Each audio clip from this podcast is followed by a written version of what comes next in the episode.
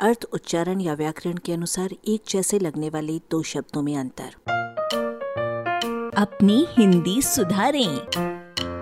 बुद्धि और प्रतिभा। मुन्ने की माँ अक्ल का अर्थ बुद्धि बताकर सोच रही थी कि उन्हें छुट्टी मिल गई पर मुन्ने ने बुद्धि का भी अर्थ पूछ लिया।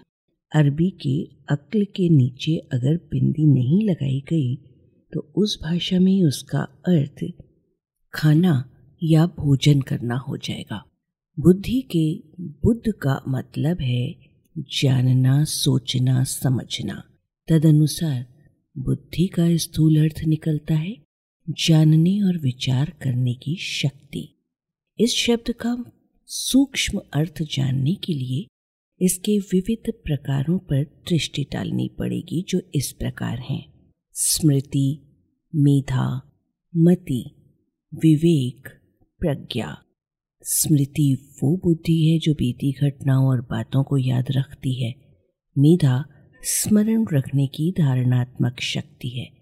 अर्थात वो स्मृति को दीर्घ काल तक बनाए रखती है।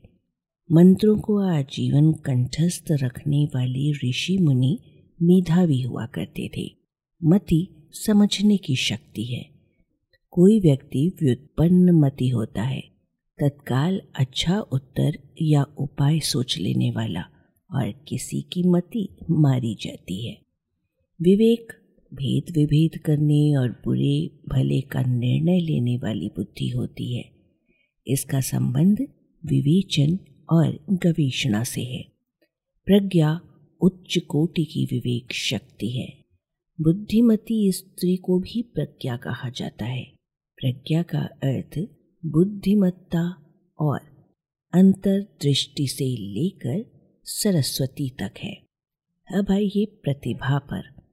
यूँ इसका मतलब प्रभा, प्रकाश, दीप्ति, चमक, दृष्टि, दर्शन आदि हैं, पर बुद्धि के संदर्भ में ये इन सब प्रकारों की बुद्धि की उत्तम अवस्था में विद्यमानता है। अर्थात ये बौद्धिक शक्तियों का पुंज है। अगर आप प्रखर और विलक्षण बुद्धि वाले हैं तो आपको हम प्रतिभा से युक्त कहेंगे।